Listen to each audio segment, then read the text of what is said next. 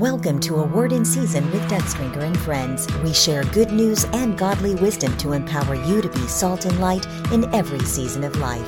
Through 29 years of military service and nearly two decades of leading a mission organization, Colonel Gary Nelson has learned the importance of serving where the Lord places him.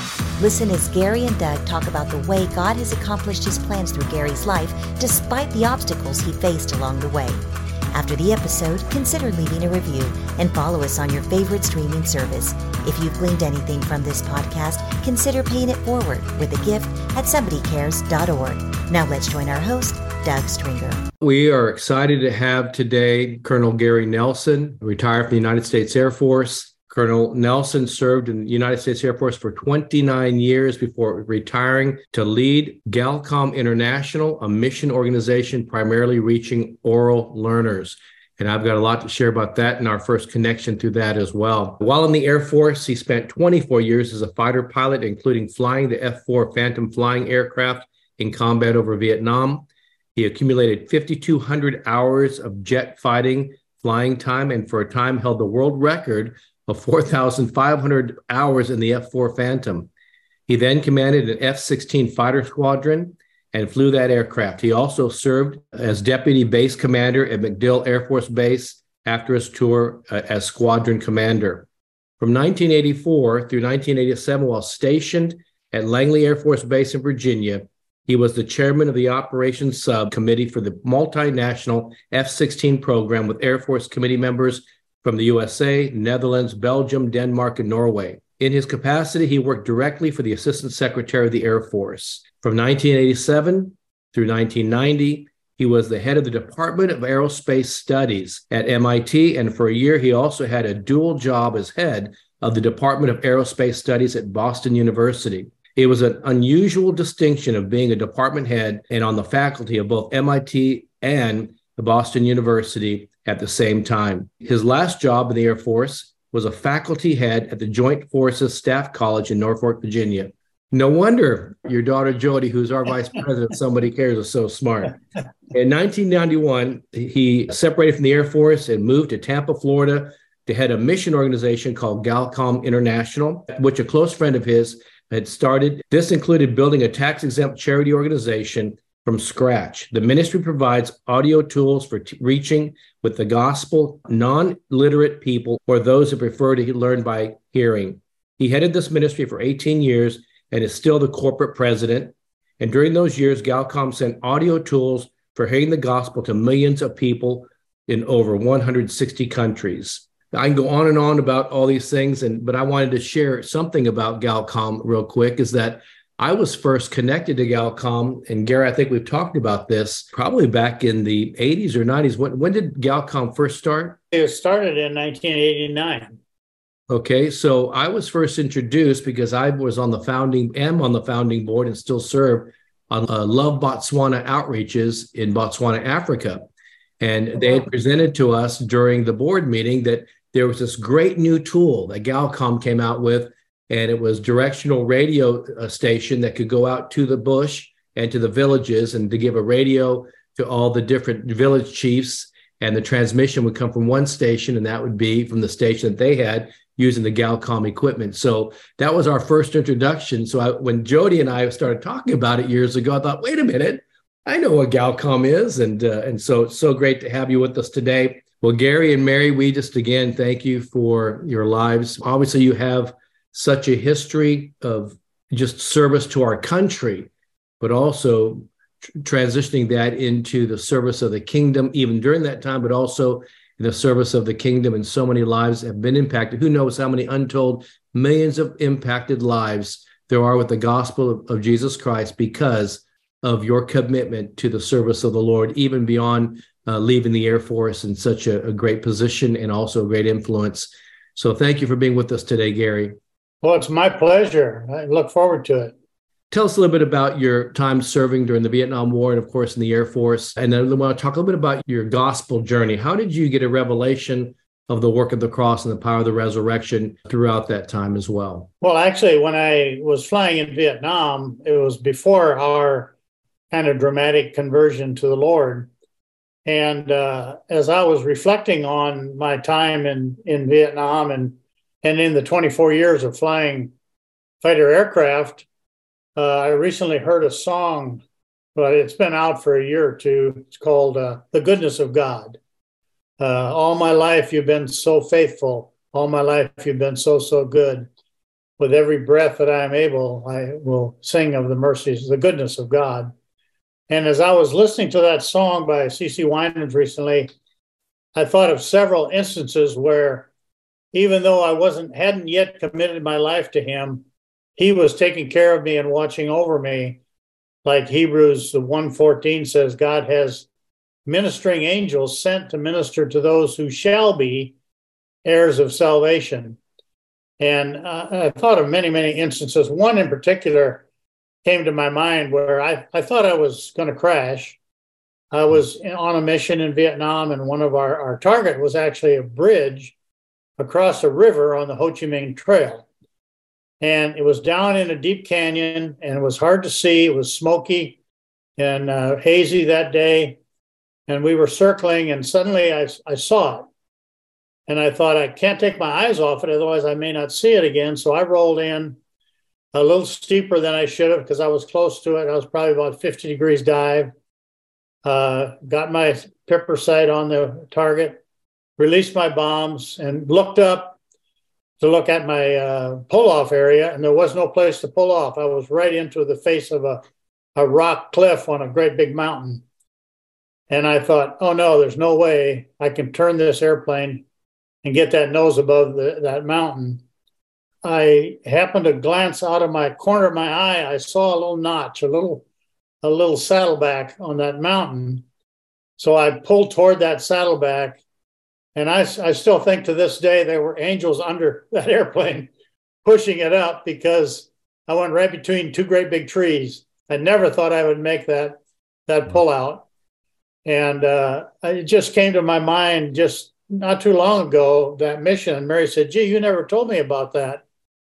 And I said, Well, you know, in a situation like that, when you're flying several missions a day, sometimes, you know, you, you, that happens. You go back, you land, get in another airplane, go off and do it again. But I, I just realized that God put that little saddleback there for me. The scripture that came to mind was Psalm 68 20. God is a God of salvation. To him belongs escapes from death. Mm. And I thought way back when God made that mountain, he put that saddle back there for me as an escape from death. Yeah, the Lord has been good to us. Um, you want me to go in on into our our tra- transition into the kingdom, or? Well, no, I like that because uh, I think along the way, even in retrospect, all of us can look at the goodness of God, can't we? Because there are times we thought he wasn't with us, but we look at moments like that and we realize that he really was giving us those moments to give us that sense of his presence and even in the future to look back and see he was with us along the way yeah he's been he's been faithful you've probably heard of the movie we were soldiers that mel gibson uh, starred in uh, the Battle of the Ia Drang Valley. I was there then, and we flew missions for three days in support of that that engagement. So it was quite a year of flying combat in Vietnam, and then of course a total of 24 years flying jet fighters. So it was quite a career that uh, prior to my uh, service in the mission in the mission world. I don't know a whole lot about planes, but I lived in a lot of naval air stations, and my father and stepfather both were Vietnam veterans. And so there's a lot of things that I know many of men like you and others that served, things that maybe you hadn't shared, like these stories that you remembered. And because you you did your job, you loved your country, and you served your country, you know, with the best that you knew how. And and and yet today we see so many of those things you serve for unraveling and we see the foundations that are, shattering in our country how does that make you feel as far as a person who's given so much of your life and i know that in the lord you give a sense of purpose and hope even beyond the circumstances but on behalf of a lot of veterans that have given so much even previously to vietnam war and even since then that there must be something that you sense uh, in some regard of being um, not dis- disappointed, but uh, you begin to become unsettled because you think of all those who have given themselves into serving this country. How, how, do you how does it make you feel, and how do you sense that other Vietnam veterans, as well as veterans of other wars, uh, may feel? While I was flying in Vietnam, I was not aware of the anti-Vietnam sentiment uh, that was going on in the country. And then when we when I came back, our uh, next assignment was three years in Europe. So again, we were uh, away from that sort of anti-war demonstrations that were going on. Uh, we always thought that uh, the reason, one of the outcomes of the war, was a kind of um, holding back the expansion of communism in Asia at that time. Communism was taking over country after country, and I think our involvement in Vietnam slowed that down and, and really did help.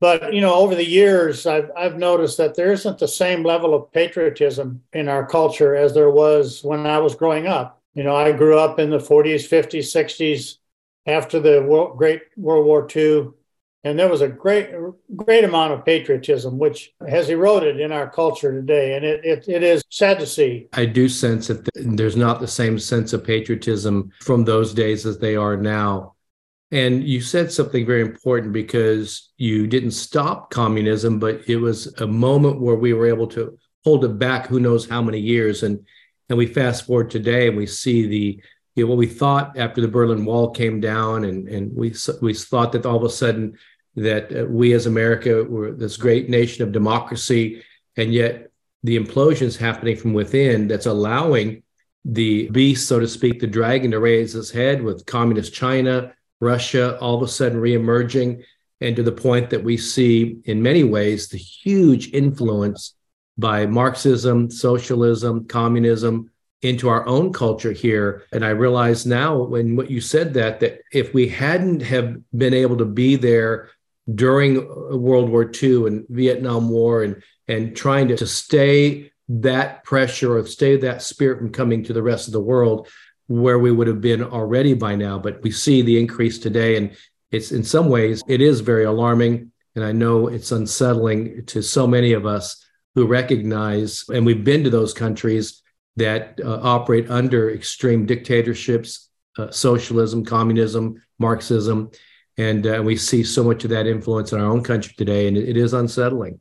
How did you get from that place at that moment where you, you the angels lifted you through those trees to coming to a revelation? You said you went to Europe for three years as well.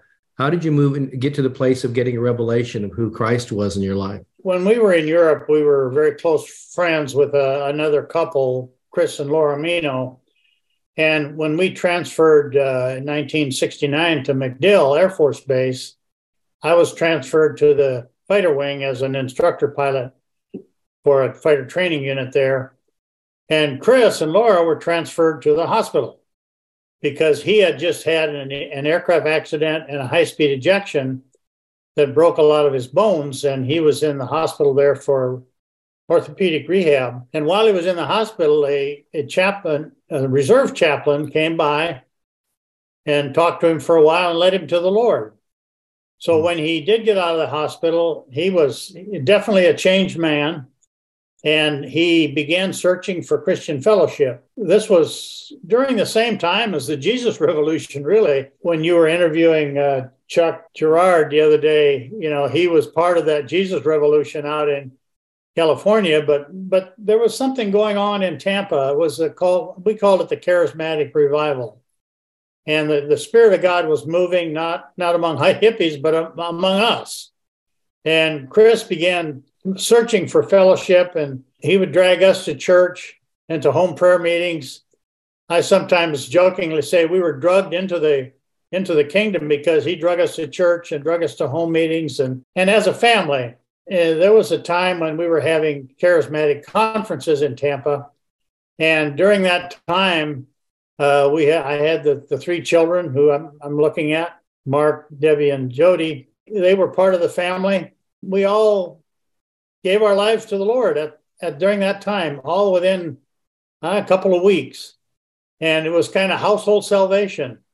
And we kind of grew up in the Lord together. that was when we had been um, well ma- married about 12 years and i still had time in the air force to serve and wasn't sure what the lord was going to do with me but we did grow in the lord one thing that it, it did instill in us was a great hunger for the word of god and we began reading and studying the word individually and as a family it was a great time and it's been really great ever since after that, with the fourth, the fourth uh, son uh, child came along, David. He joined the joined the family and the kingdom when he was at a young age. So uh, we've had a great a great walk with our family in the Lord. It dawned on me that over the years, although we've been in ministry here with our ministry since 1981, but our first official chapter of Somebody Cares outside of Houston was Tampa Bay. So you you paved the way for us already. Who would have known? And that was our first official chapter after Somebody Cares in Houston, yeah. and of course the other yeah. relationships that we've had. Go we ahead. did work with Dan Bernard quite a bit when he was getting started. That's right. In fact, we saw each other at some of the banquets and some of the outreaches there as well. Mary, I'm going to ask you a question. I know that uh, we're interviewing your husband Gary. I was uh, noticing on the bio that uh, you all were high school sweethearts. Yes. so you got acquainted during high school, and where did you guys go to high school at? We went to high school at Parkston High School, which was a, in a little prairie town in, in southeastern South Dakota. Gary uh, grew up on a farm and went to a school in a community nearby that just went through eighth grade. So, ninth grade, he was transitioned to the school that I was going to and that's where we met and dated. Not to my parents' uh, pleasure, we ended up getting married, and things worked out after that. They they uh, came to the Lord as well. Isn't it interesting how God has this providential way of connecting pieces that we would think was it was by accident, but really He in His planning already had these different connections in place.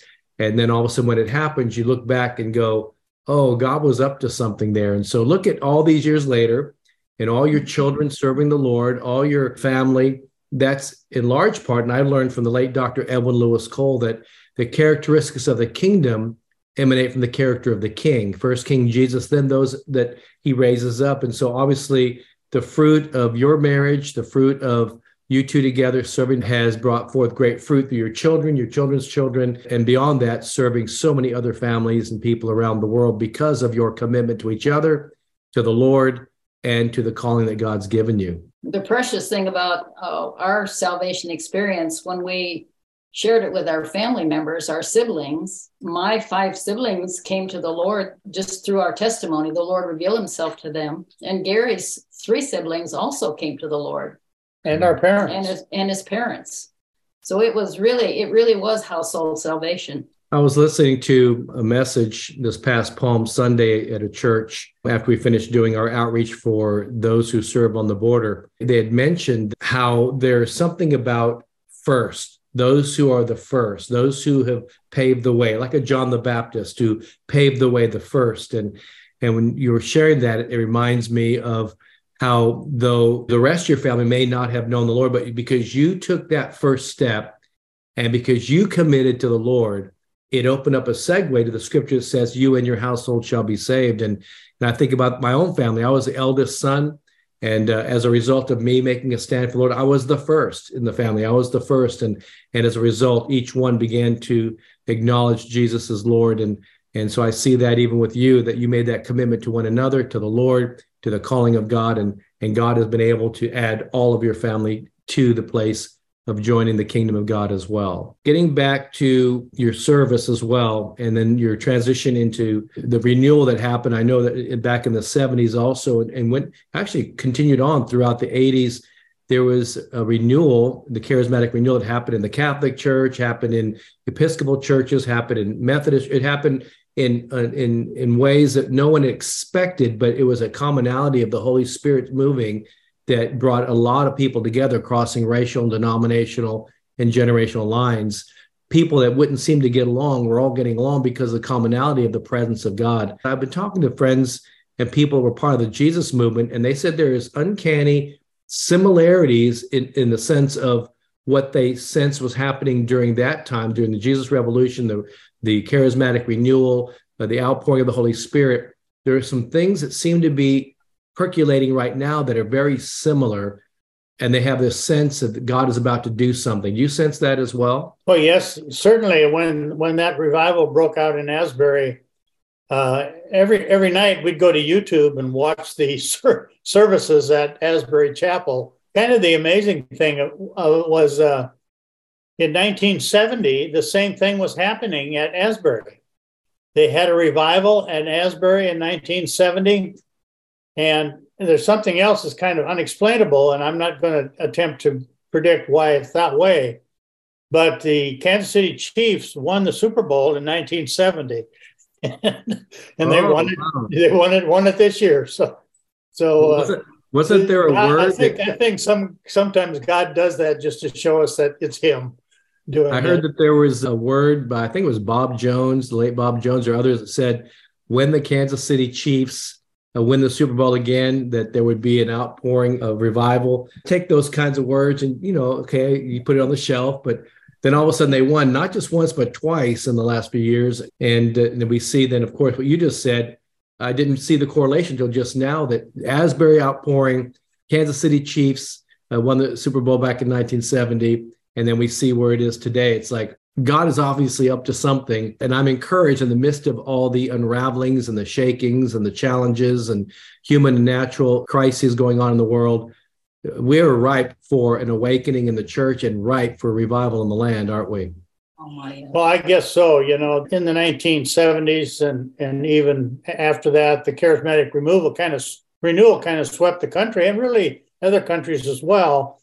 And we were watching a Christian news channel last night, and they were reporting that at least now this Asbury revival has spread to at least 200 other locations, not only schools but churches and businesses uh, all around the country. So we're suspecting that God's doing it again. And it seems like he's preparing his bride for the soon coming bridegroom. So, amen. And preparing the church for a harvest. The Lord uh, has a way of having a scarlet thread in the midst of what seems to be detours, challenges. I remember prior to Asbury happening, there were some things percolating in different campuses where there seemed to be a, like this hunger and this desire for the presence of God. And so, out of a, just a happenstance, I got a phone call from one of our partner ministries, Medical Missions International, in the uh, Dr. Stuart Cordemont, who happens to live in College Station near Texas A&M and actually used to teach some there. He said, Doug, our speaker, Tommy Tenney, was unable to make it and we do this once a month gathering at tent revivals in different churches to get to kind of stir the winds of revival and working with these students here at a&m and the, and the regional areas and, and students and colleges and says, so is there any way you could take his place? And this is at the last minute thinking, oh my goodness, I couldn't do two nights, but I said I can do the second night. So I went and sure enough, even though it was raining, even though it was it was a it was a wet and rainy night, there was quite a few that gathered from these different schools and from A&M. There, there you could sense there was something in this next generation saying, look, our hope is not in the institutions that seem to be failing us and imploding.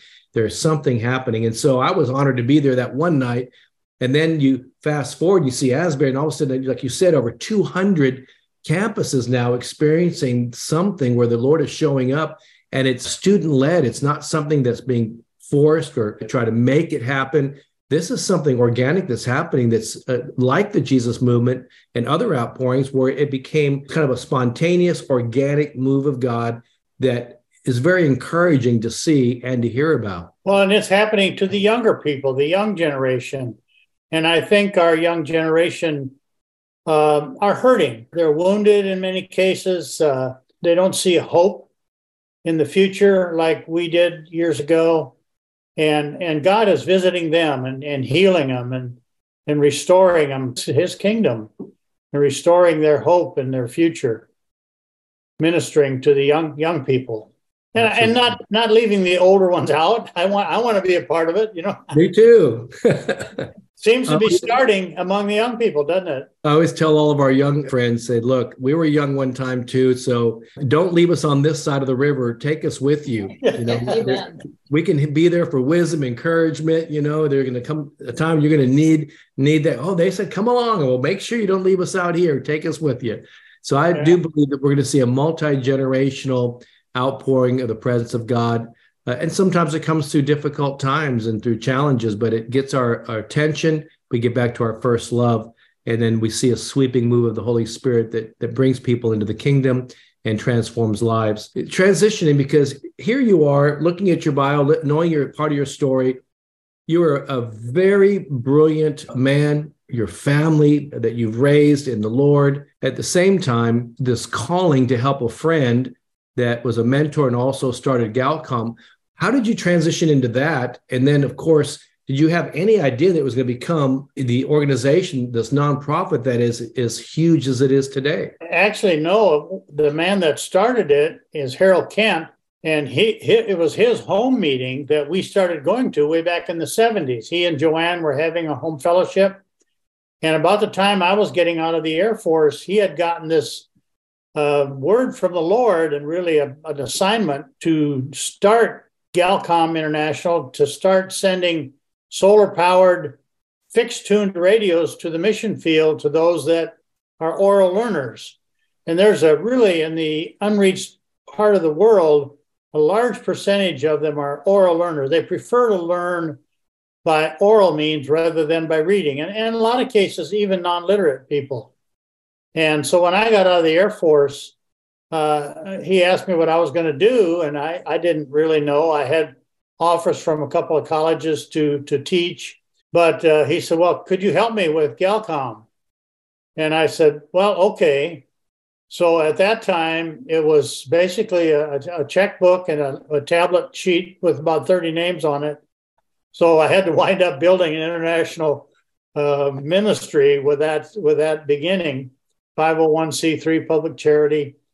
And so I began working, um, uh, very often kids that I, I, I, I stepped out of a jet fighter into a spare bedroom with my desk facing a wall and sat there at a desk for a number of years trying to get Galcom off the ground. And it, but it was, it was the grace of the Lord. It was an assignment that the Lord gave me. And I knew, I knew it was from him. As I'm thinking back on it, when I came to the Lord, I had it only about 12 years in the Air Force, and I thought, you know, I'll bet God's going to call me out and send me to Africa or something. And, you know, I wasn't really looking forward to that, but I knew whatever the Lord had me do, I would have to do. And I was reading in First Corinthians, I think it's 7, about 20, where it says, Abide in the calling wherein thou art called. And when I read that scripture, I thought, oh, okay, I guess it's okay to stay here in the Air Force until he calls me out. Well, it got to be about 29 years, and I was planning to retire at 30 anyway. And I thought, well, I guess the Lord forgot. He never called me out. And Mary and I were skiing at a ski area in, in Western Virginia. And I see this sign on the lift uh, station that said, Colonel Nelson, report you have a message at the ski office.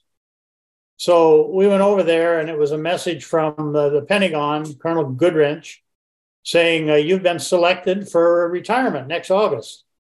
He said, If you have any questions, uh, you know, make an appointment and come come up and see me. And I said, Well, that sounds pretty clear. I don't have any questions.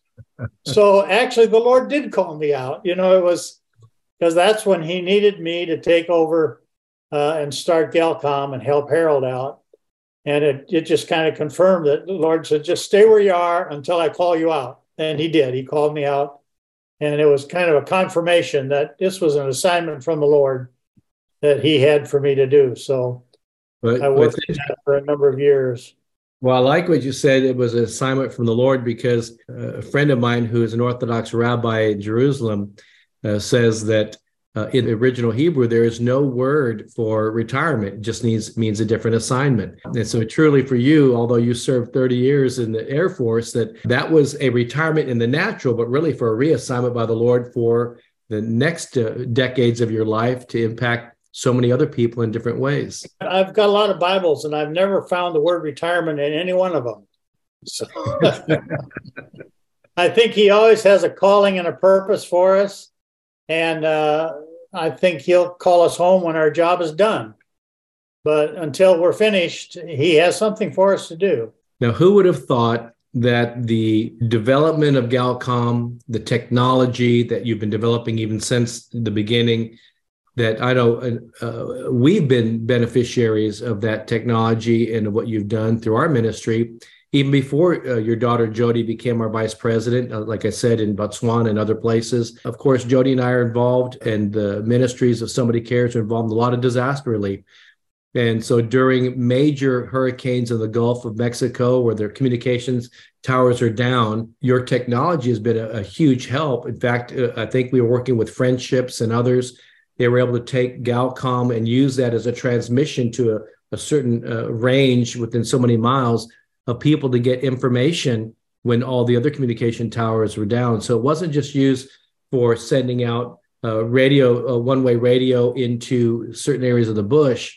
It was also used for disasters. And of course, uh, we've worked together and, and sending quite a few portable full Bibles. People were asking in the Ukraine, they were wanting Bibles in the midst of all the war that started there with Russia and Russia's invasion.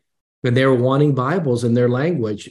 And yet, to take full Bibles and send them would be very cumbersome. And yet, you were able to help supply uh, and partner with us to get audible Bibles on the size of a cell phone and send them out there. And that went like hotcakes. People were loving it. Pastors or Ukrainian pastors saying, This is great. Because, and even chaplains that were working with the Ukrainian military and others that were loving these Bibles because it was in their language, Ukrainian language, the full Bible on these little apparatuses that you all had developed and partnered with us on. So the technology has progressed over the years. And who would have ever thought that when you started Galcom, that it would have that kind of impact even today? You talked about working down at the border. We've recently um, been aware of a, a large group of Haitian refugees that are in Mexico in Reynosa trying to waiting to get into the United States. I don't remember how many, about 6,000. So we've started sending uh, Haitian Creole uh, solar powered audio scriptures down to them and distributing them in, in Reynosa. And I, I see Stacy on one of the panels here.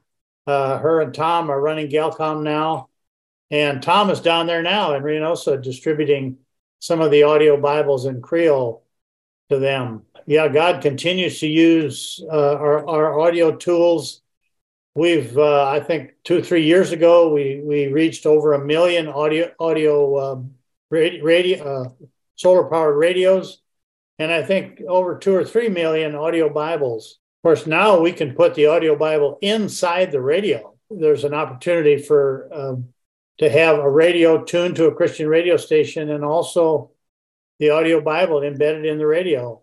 Wow. So they can have a choice to either listen to the radio or, or listen to the audio Bible. It's amazing what we can do with the technology that God provides, but also the infrastructure that you all established all those years ago that is going far beyond probably what you could have imagined back then. Speaking of Reynosa and also throughout the, the, Rio Grande Valley that we were just in, I was talking to the deputy director for that area for the Border Patrol and said that you know people don't necessarily understand but the dynamic of, of people coming across are from all over the world.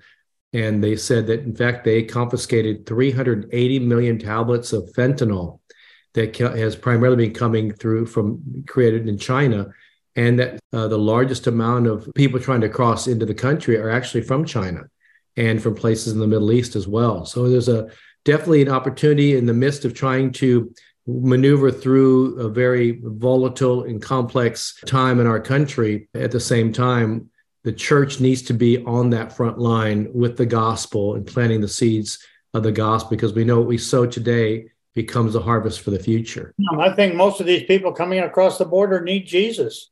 That's a, and uh, you know it's it's up to the church to present them with the gospel and church and, and mission organizations like Somebody Cares and Galcom uh, you know, there's a scripture in uh, Psalm 2 Ask of me, and I'll give you the nations as an inheritance. Well, he's bringing them here, isn't he? That's uh, right. He's bringing uh, people from, I, I think I've heard numbers as high as 190 nations have come across the border. They need to be reached with the gospel. They, they, they can be blessed in this country if they can come to know the Lord.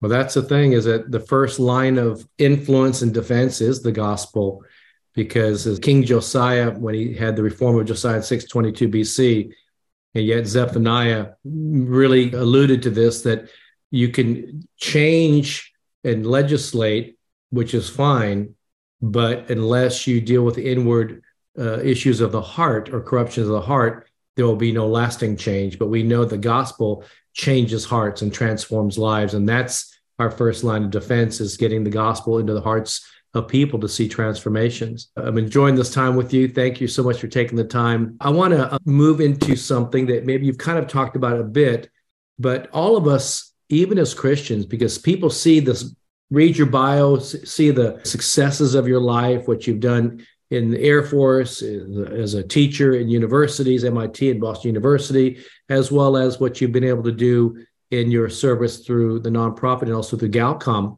When people see that, it's almost like looking at social media today. It's like you only see the good parts, but all of us are met with unexpected detours. We get the wind knocked out of us, and we wonder how are we going to get past this. Have there been any incidences or a particular one that comes to mind uh, as you encourage leaders who'll be listening to this podcast has there been times where you felt like the wind was getting knocked out of you and you just didn't see any way out like that time you didn't find a, way you were going to be able to get out, but you found the Lord took you through those trees. Is there other times in your life that you felt like the Lord had to take you through some very unexpected detours? I'm very aware that the, the devil hates hates Christians and Christian leaders. And his job is to steal, kill, and destroy. And he's pretty good at it. He's been doing it for thousands of years. He doesn't have to change his tactics because it always works. But things, you know, things that uh, uh we've always watched out for was uh, you know you you actually listed had a pretty good list in in your book on leadership uh, aware aware awakening about uh, Christian leaders need to be careful about financial uh, indiscretions, uh, sexual temptations, pride, power struggles, family issues, loss of vision, and so forth. In the military, there there are quite a few Christians and there were always other believers in the squadrons I was in. But one particular assignment, uh, we were being persecuted because of our belief and our stand for the Lord. And the, and the leadership in the wing didn't didn't like me. So I, I missed an opportunity for my first first round of promotion to lieutenant colonel. And then I was sent to Korea to serve a third uh, unaccompanied tour. And while I was in Korea, I was working for a two star general, very demanding man, but he liked me. And so I did get promoted to lieutenant colonel under him. And then when I left, he, he asked me what I wanted to do. And I said, Well, I'd like to be an F 16 squadron commander. So he recommended me for an F 16 squadron commander. And I was assigned back to MacDill, where they were just transitioning into the F 16. I think partly because of his recommendation, I was able to get an F 16 squadron and get another promotion. So I wound up, you know, getting uh, promoted to, to full colonel in the Air Force. But there were some struggles there. We we struggled with this third separation for a year. The kids were in high school. I think Jody was in junior high. Debbie had started college in Utah. We were in Utah, living in Utah. So it was hard on the family, but God redeemed it. It was amazing. And really because of because of that assignment, we wound up with another son. So because Mary came to pay me a visit in Korea, we wound up with another son. So really, the Lord really blessed us in that in that in that time of tri- tribulation and trial. I mentioned the different sh- traps and shortfall, uh, you know, the traps that uh, the devil throws at Christian leaders you know, there's a lot of casualties uh, because of those traps.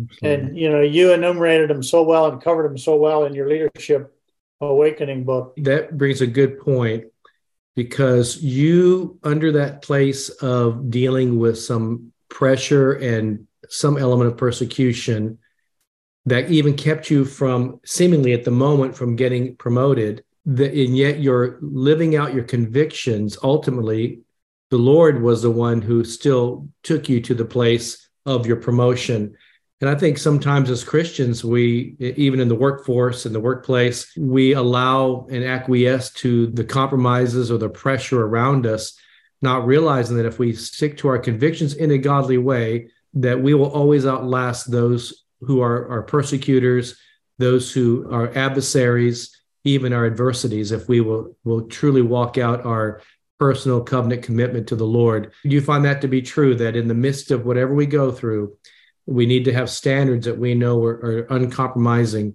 that we will, will honor the Lord in those ways, and He will always bring us through those times of adversity. Again, I'm thinking of that psalm. He the songs all my life He's been so so faithful, and He is faithful.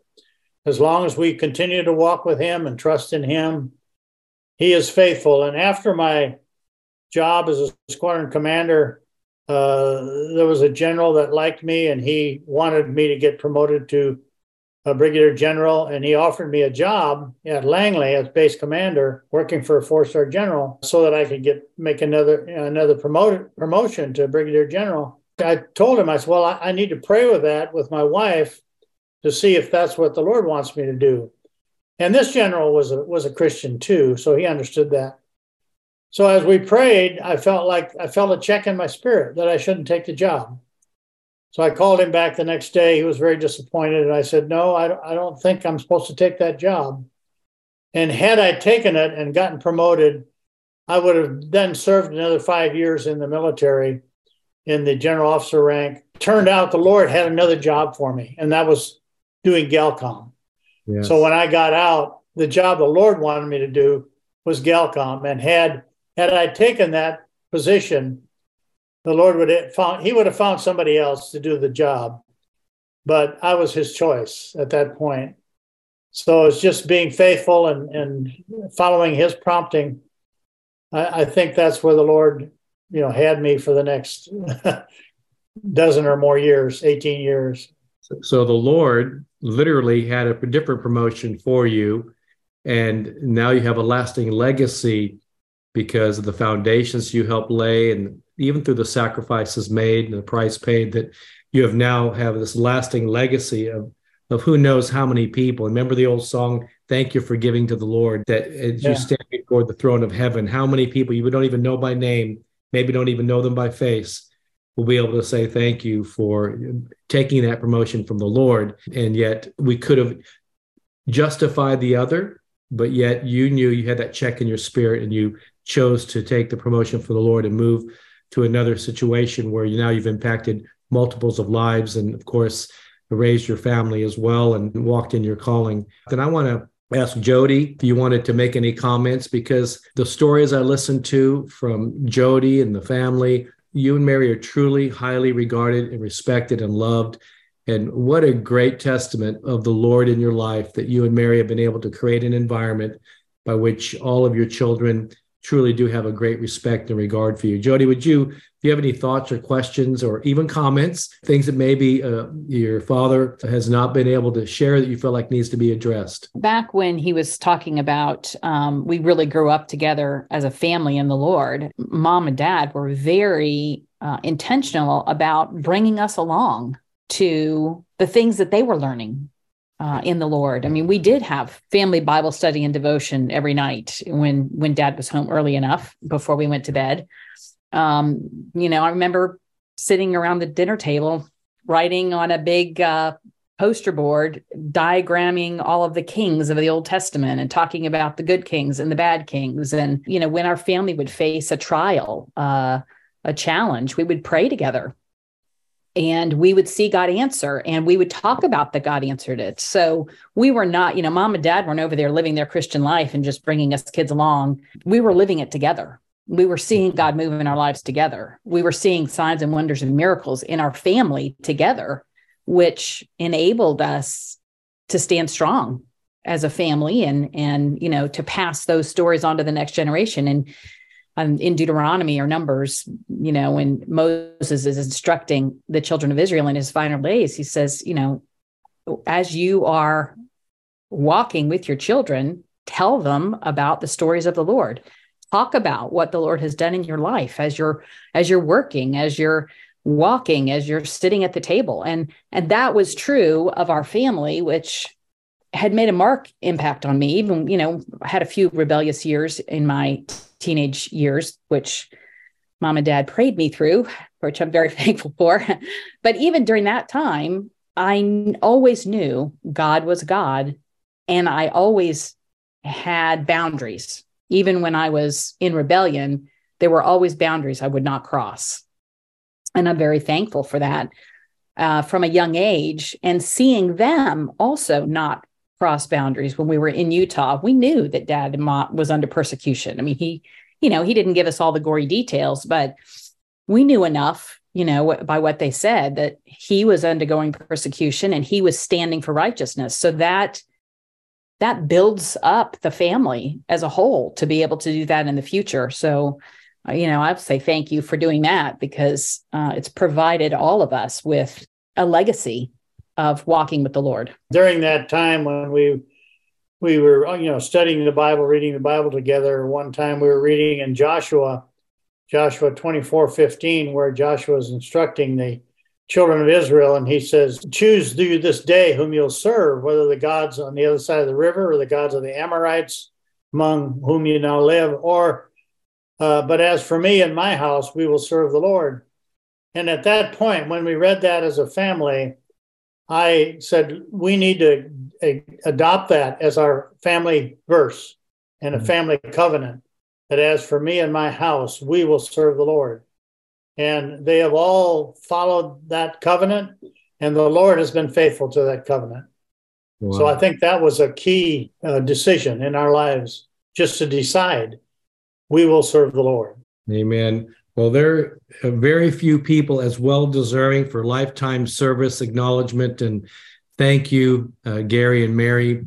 Not only have you showed success in what you did in your career in the Air Force, serving this country, serving Galcom and, and helping to establish that and build that up to what it is today, but also obviously the lasting legacy from your children, your children's children, because you laid out foundational principles for lasting success. And that so many today, when they have cracked foundations, so many insecurities and challenges in the world in which we live, those are so necessary. And another lasting legacy is to know that wow, in a world where a large majority of people either don't get married or, they, or they're going through divorces and divorces and divorces, and and yet you and Mary have been married, is it 64 years?